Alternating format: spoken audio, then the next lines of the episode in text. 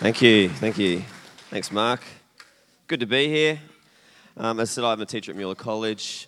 Um, I go to a church called Life Point, which has a community that's probably roughly the same size as this, actually. Um, and every time I come to Creekside, I get a bit jealous because your facilities are so excellent. Like, you've got literally a cafe there and then another cafe there. Like, two cafes seems a bit greedy, but we have zero cafes. We have International Roast, is our cafe if anyone's been to Church World for their whole life, they're very familiar with International Roast. It is the go to church coffee and it's borderline oil. Um, and yeah, and, and, actually, actually, last time I was here, I was, I was meeting with Shane. I think I saw him before, um, just checking out your facilities. Our church has been around for about 15 years. We're around about your size. And we're starting to, we, we've been renting space our entire church life. Um, primarily, I mean, for those of you who aren't Christians, you probably wouldn't understand what this is like, but for those of you who are, we've primarily rented off organizations that aren't Christian organizations. And so we're always in this kind of battle to try and get a decent rent. Um, and knowing that at any moment, if a business came around and said, We want the space, we'd be booted. Um, and so, yeah, just looking at this and thinking what benefit it is to have your own property, we're kind of on that journey now to see if we can get our own property out, kind of Kippa-Ring, Rothwell, Mango Hill sort of area. Um, but yeah, that's just a little bit about me. Uh, we're in a series called Relationship uh, Goals, not girls. I almost said girls then. girls are a critical part of a relationship goal. Um, I, am married. I've been married for a while. I don't know how long 15 years maybe. I've got four children, uh, all boys. So, um, yeah, I, we have a pretty crazy life, to be perfectly honest. It's now almost winter, and so therefore, because they're young, they're sick. Um, so two of them have just horrible coughs at the moment. So my wife and the kids were going to come tonight, this morning, but just it didn't work out. Um, but that all said, I, I, if we can go to the, the next slide for me, I, I'd like to tell you how I started dating my wife. It was a very romantic occasion, as you can imagine.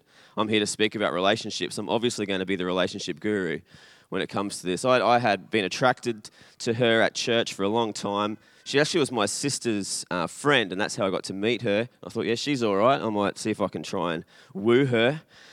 Um, and so, you know, do the things that you do to try and get the attention of a girl. You like write them really horrible letters and hope that works. You give them like one-on-one time where you like be really vulnerable because you think that might help attract the girl. Um, I learned how to play guitar because that's what the ladies love, right? I, th- I, mean, I thought, I don't know. Um, and then one day I thought, okay, I'm gonna. I think I'm in. I think I've. I think she likes me back. So I'm gonna. I'm gonna make this work. I'm gonna jump in here. And so, what's what's the obviously good thing to do if you want to like date somebody? Well, I, I thought I'd, I better take her to the most romantic place I could think of, which was Hungry Jack Strathpine. And I was going to ask her, "Do you want to go out with me?" But I got too nervous, and so I just went straight in for a kiss. Now, it look, it was an ugly teenage kiss. Like neither of us, I think, had really kissed anyone before. So it was not like if there was a video, everyone would have just gone, oh, oh, because we didn't know what we were aiming for. It, anyway, it was a terrible way to jump into a relationship. Um, but sure enough, she kissed me back. yes. Um, and then a number of years later, we got engaged and got married, and the, re- the rest is history. Um, so when I get up here this morning to give you some relationship advice, I do not come from a position of expertise. I, I have done many of the wrong things when it comes to being in a good, good relationship, and feel like I've just got a good God who's led me along the way to make it all work out in the end. Um, that said, if you want to take your you know, prospective lover to Hungry Jack's, I can confirm that it may indeed work out for you in the end. I did a lot of research um, in preparation for this talk. Um, I read about six books on how to have a good marriage. Um, most of them were average, like or b- below average, to be perfectly honest. But I, I did get a bit of gold, um, and I'm just going to share a bit of that with you today. And I've come up with this really awesome title. I'm really happy with the title of my talk. Um, I'm an English teacher as well, and I thought, no, yeah, you can go that one, that's fine. This, I thought this was really clever. The first and second of making marriage last. You see how it's got like first, second, and last in there? No one? I thought that was really clever. Thank you. A little clap over here. Yeah. I, I felt like that was quite poetic. Um, the first and second of making marriage last. And in terms of where I actually got the best advice, um, in preparing this message, and this is actually advice I heard a long time ago. Um, I mean, it sounds cheesy, and you're in church and you kind of expect it, but it was actually from the Bible.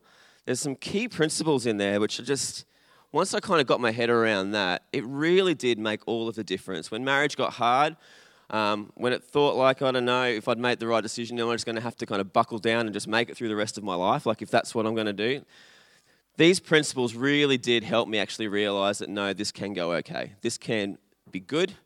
This marriage can actually last. And that, so I'm going to do a bit of Bible stuff, and then at the very end, I'm going to show you a bit of actual research. Um, I always love it when some relationship people or any people do a bit of scientific research, and what they find confirms what the Bible already says. Uh, but I want to bring that to you as well, just to kind of wrap it all up. So, first point the first of marriage, that, that lasts, comes from a book of the Bible uh, called First Peter. Now, Peter was one of Jesus' best mates. Like, if Jesus was, was going to get married, Peter would probably have been the groomsman, right? Like, if he was going to go on a fishing trip, he might have taken Peter with him. Actually, Jesus did go fishing, so that's probably not a good illustration. But um, if, if Jesus was having a, a, a bloke's night and they're going to you know, play 500, Peter would be there, okay? his closest friend. And when in the book of Peter, so this is this book that Peter wrote after Jesus had died, he wrote a book um, to us, to Christians, to explain what's going on. He used this phrase in a verse. He used, used the phrase of first importance. So when like the best buddy of Jesus writes the words of first importance, other translations might put it as the most important thing or of highest importance if someone starts with that phrase, you'd probably be pretty confident that what comes next is really important, right? Because it's of first importance. Of first importance. Here's the back of the, the back of the verse. You might have heard it before. Love one another deeply. What's the most important thing? Of first importance is love. Now, you probably have heard similar before. It's in, it's in the Bible elsewhere. Uh, Jesus says it himself. He says, A new commandment I give to you. And how's that phrase end? Love one another. You've, you've probably heard these verses before. And if you had known before you got here this morning, okay, so the talk today is going to be about how to make my marriage last, and the answer is love, you'd be like, let's bring the collection bucket back around. I want my $20 back because that is way too easy. Like, that's obvious. Come on. Like, love is that, that's the answer. But it's a little bit trickier than that. And because I'm a teacher, I teach English as well as history. One of the things I like about English is grammar. Now, some of you are kids. Ethan up there, I've seen you around Mueller. You, you love grammar. Well, we're going to get into some grammar today. You need to trust your grammar.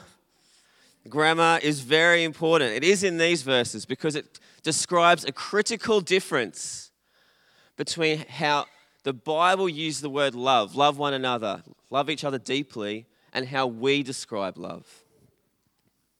See, when I watch a, a Hollywood film about love, a romantic comedy that I'm trying to win brownie points by forcing myself through, right? When I'm watching one of those movies, the phrase we often hear people say is, I have fallen in love.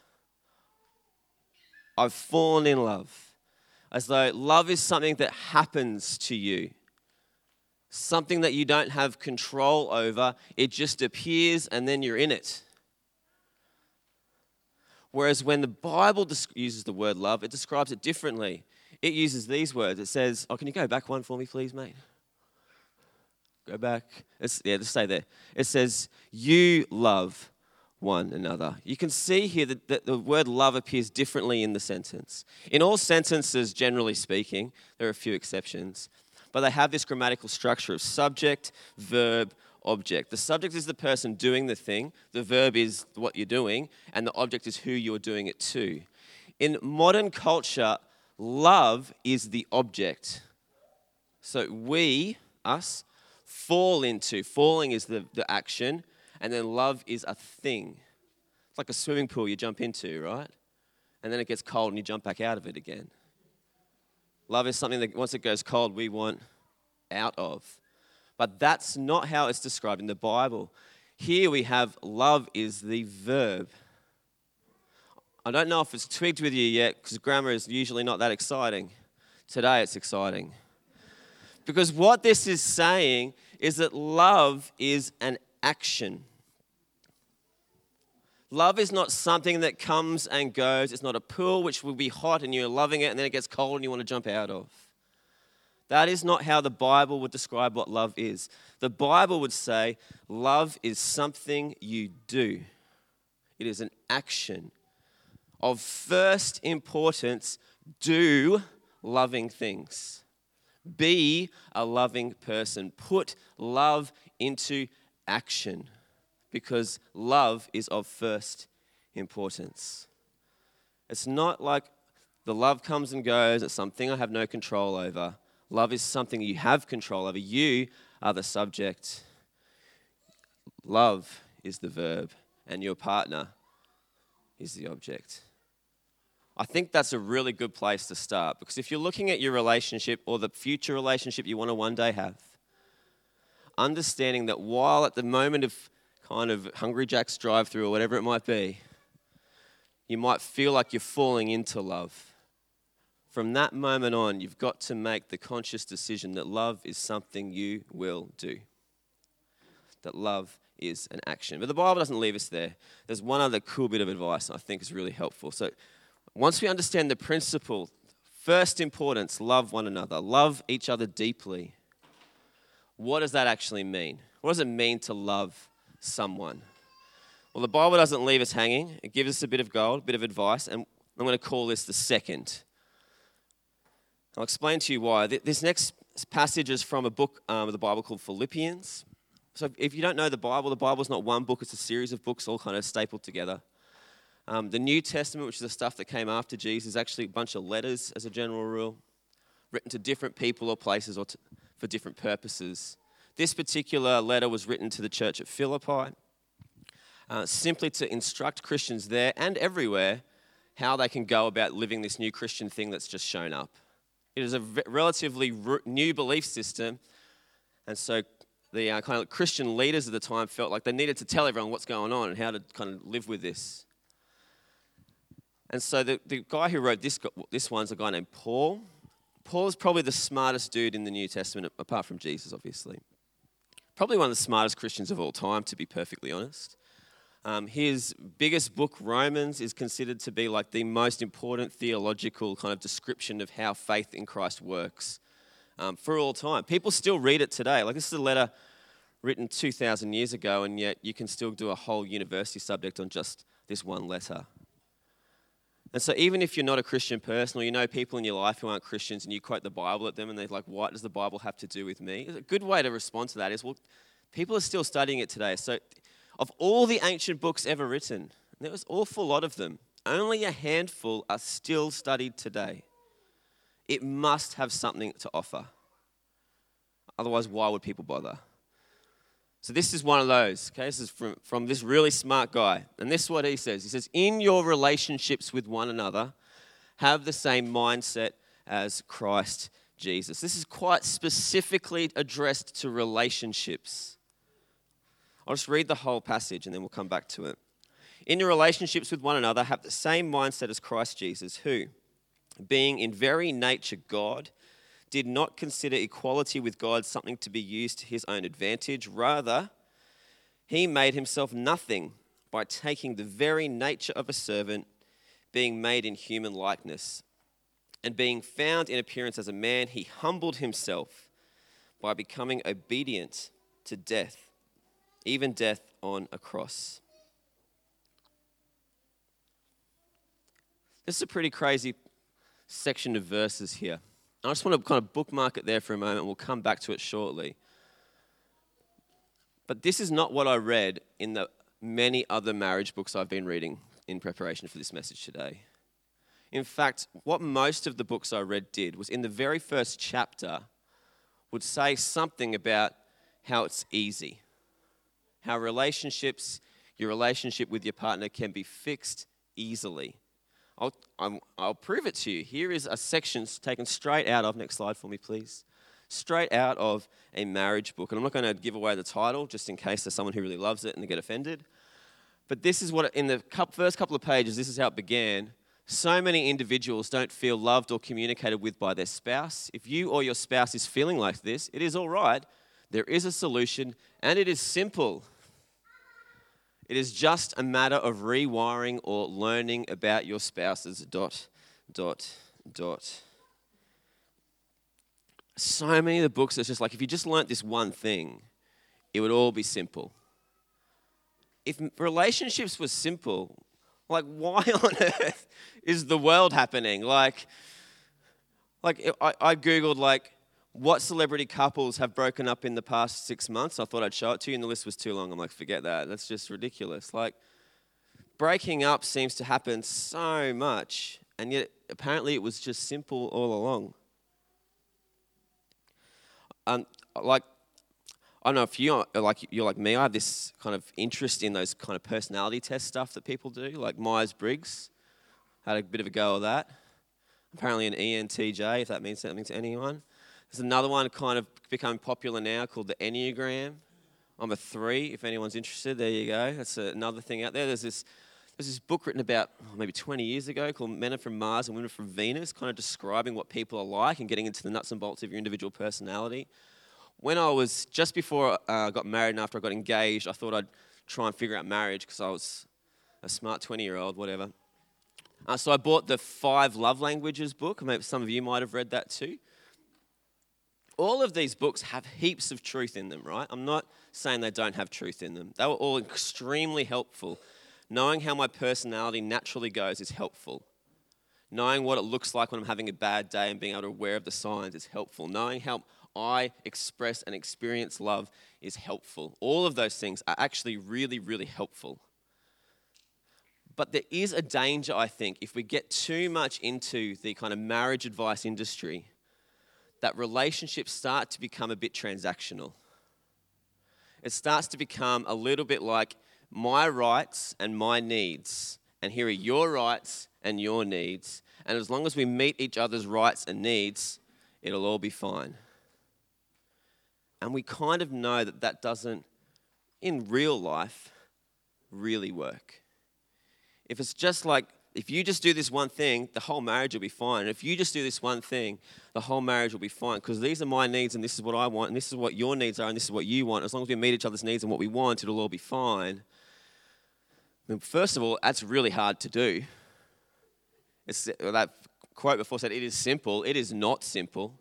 I don't even understand my own needs sometimes, let alone be able to describe them to somebody else. And to be honest, a lot of my needs are completely like over the top ridiculous as if anyone could possibly meet them. A transactional marriage, I imagine, if I say today, the goal of this is that you would leave today with a marriage that will last, either the one you're in now, one you may well be in, or the one you're hoping that your kids will one day have. If I, you walked away thinking that all it is is just this transaction that you've got to do, you would not walk away feeling particularly romantic. As though this was really, really worth it. But it's actually not what the biblical model of love is. In your relationships with one another, have the same mindset as Christ Jesus. That's what the verse said. Go back to that verse. The same mindset as Christ Jesus, who, being in very nature God, did not consider equality with God something to be used to his advantage. Here is the key idea. You might have picked it up already. So I saw a couple of nods then. Before God, we are all equal all of us are all equal. Before God, we're all equal. Between each other, we are equal. Man, woman, slave, free, Jew, Gentile, all equal. We are all equal. But in love, we don't use our equality to our advantage. Just because we are equal with the person next to us, the person we're married to, just because we will be equal one day to the person we're married to, just as we hope that our child will marry someone who they are equal to one day, in your relationships, you do not use your equality to your advantage. It's not saying, well, my rights are this and your rights are that, and we better make sure it all evens out in the end because we're equal. No, we humble ourselves in our relationships, you, me, come second. Not because we are second, but we humble ourselves to second place. When you were falling in love, this was easy. Um, I can t- I'll tell you a story of it. Um, a friend of mine um, and, and, and this girl were kind of like interested in each other. But he was like the sort of non committal guy, you know, the guy try, kind of like didn't want to like stop living the life that he wanted to live and all that. So she's like, well, okay, I got to really get his attention so he knows that I'm worth committing to. And so she faked an interest in surfing. I don't know if you ever faked an interest with someone while you were dating them. She got herself aboard. She then went and taught herself how to surf. And then he wanted to go surfing one day and she said, I'll come with you. And up they both went. And sure enough, she was like not rubbish at it. She could kind of do it. She could. Did she like surfing? No. No, she was afraid of sharks. anyone who's a surfer knows there's probably sharks out there, but don't worry about it. But anyone who's not a surfer is just thinking about the sharks all the time, right? They're like, any moment now it's coming for me. They saw that Mick Fanning video where that famous surfer punched a shark, and they're like, I'm not going to get punched, I'm going to get bitten, and they're terrified. She was that sort of person, but because she felt like she loved this guy, she put herself and her needs and her rights. Should she have to go surfing? No. Would she anyway? Yes. Why? Because she wanted to. When you're falling in love, it's so easy to put your rights second, isn't it? It's so easy to not consider equality something to be used to your advantage, but to just do the thing that they're interested in. Perhaps um, it's like when I was at Hungry Jack's, and after I had to finally convince this girl to start dating me, we then would have a conversation in Hungry Jack's. There'd be fries, there'd be cheeseburgers, and she would talk. And everything she said was incredibly interesting. Not, every single word was like honey, so sweet. I, I could not, like, if someone else tried to have a conversation with me at that time, I wouldn't be unable to listen because I was so enraptured with her fascination with that band or that movie or whatever it might be. When we're falling in love, it's so easy to not worry about are they listening to my stories? I'll just listen to theirs. It's so easy to just listen and not think, oh, we're not getting even amount of speaking time. That's not fair. We don't think that when we're falling in love. When we're falling in love, the idea of putting our rights second is easy. People who keep in love just don't stop doing that. I see it in my own parents. My mum's a terrible storyteller.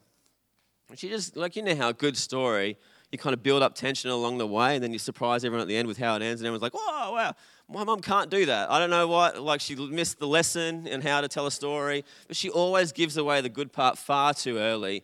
And so at the end of it, everyone's just like, and then what happened? She's like, oh, that's it. I'm like, oh, okay. They all think you should have just put that funny part at the end and everyone would have loved your story, but you just can't figure it out. And my dad's a good storyteller.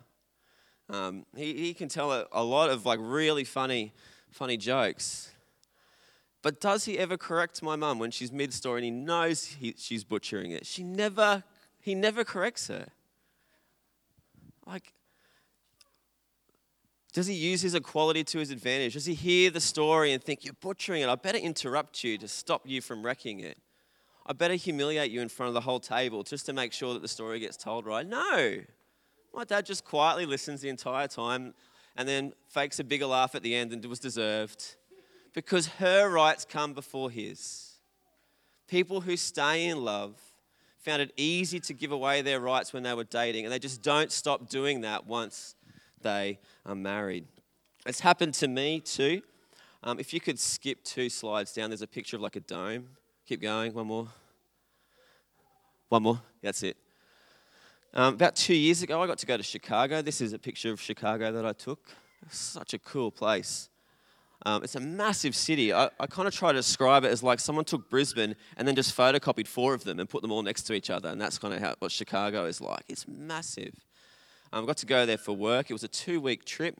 Went to a bunch of uh, American schools, American colleges, just to kind of see what the American education system is doing, what some high performing schools are doing, just so that in my own work I could kind of be better at it. Um, got to go to a conference, hear some of the best speakers um, in the world, share some stuff about leadership. It was a fantastic experience. And my wife had to pay for that, really. Not in the sense of financial payment. I've got four kids at home, uh, one of whom has a fairly significant lifelong disability. And for us to be able to go, for me to be able to go away for two weeks, really was a case of her being willing to do solo parenting, really hard job for two weeks on her own. And not once did she hold it against me. Not once did she say, This is not fair. Not once has she said, You owe me a trip now. Now, in my head, I'm thinking I do. And I hope that she's got a bunch of girlfriends who want to go on a cruise or something sometime. And I'm kind of trying to make that happen. But she has never, ever suggested that somehow I owed her. I'm not very good at putting myself second. I come up here this morning saying this is what works, this is important, but it's something I'm learning. But I have seen it in action. I've seen it done to me, I've seen my parents do it. Hopefully, there's someone in your life that you can think of that does this themselves. That when the story is being told, they don't correct their partner. When they're on the phone, they say, You hang up. No, you hang up. No, you hang up. You know? After you. No, after you. Please, you sit down. No, please, you sit down. That's, well, I think that's what we hope for, isn't it? Like when we're old in the nursing home and we still have date night in the cafeteria that's in there, you know, like, and the, you, you love to see the, the older couple still opening the door for their partner and saying, You first, because we know that intentionally putting ourselves second is the key to a marriage that will last. That is the model. said, in your relationships, be as Christ Jesus. Jesus could have come along and said, I'm God, too bad. okay, you do things my way now. I'm equal status to God. You're nowhere even close. So it's my way. Let's do this. You're damned, you're damned, you're damned. You know, like we could have done whatever he wanted.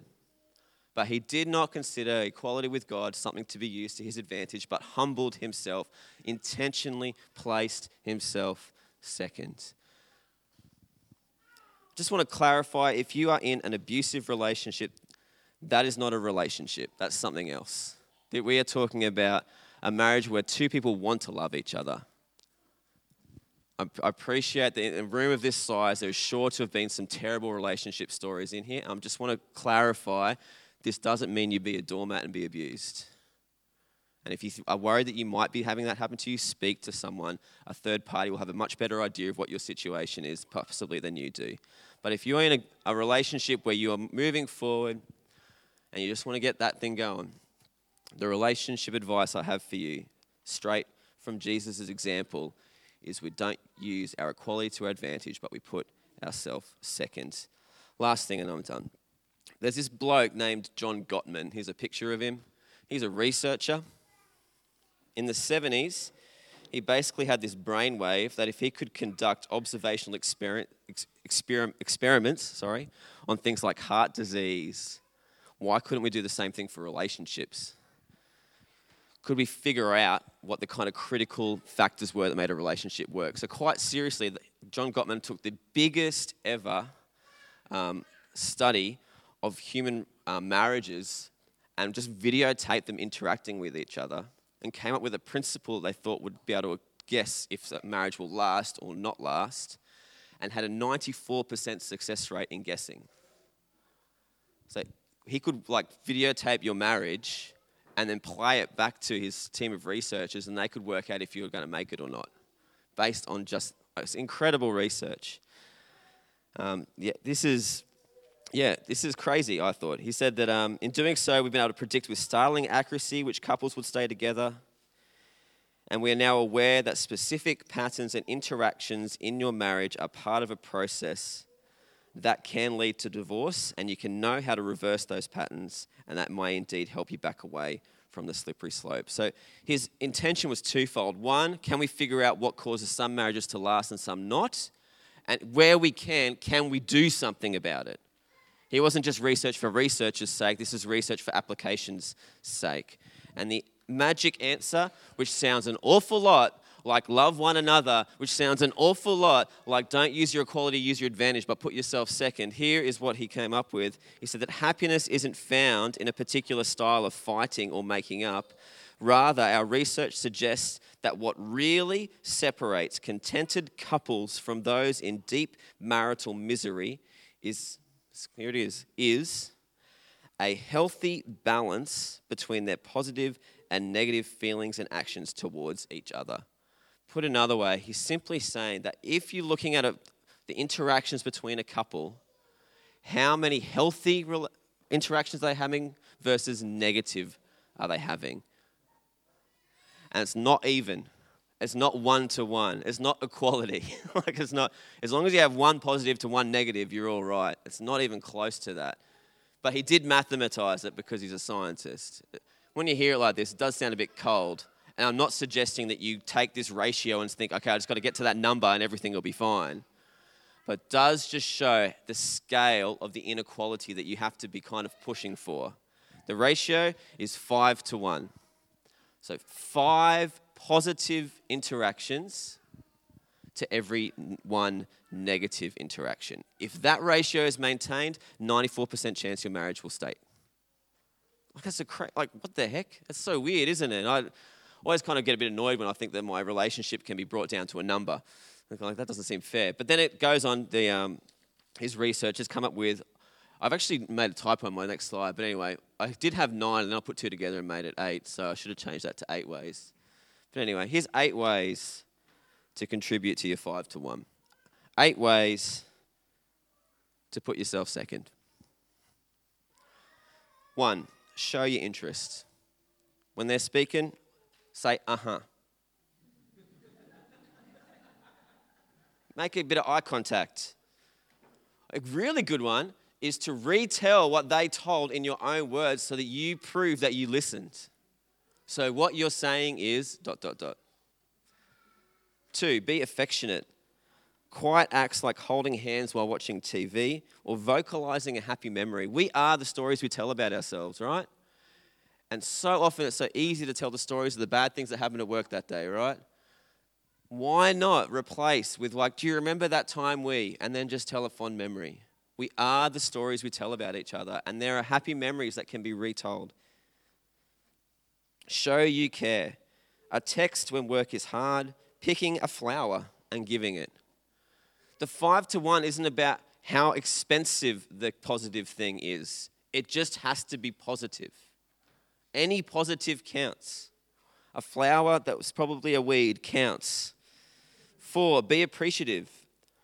Be grateful for positive memories. Affirm their ideas. Say you got lucky by marrying them. Actually say that. Five, show your concern.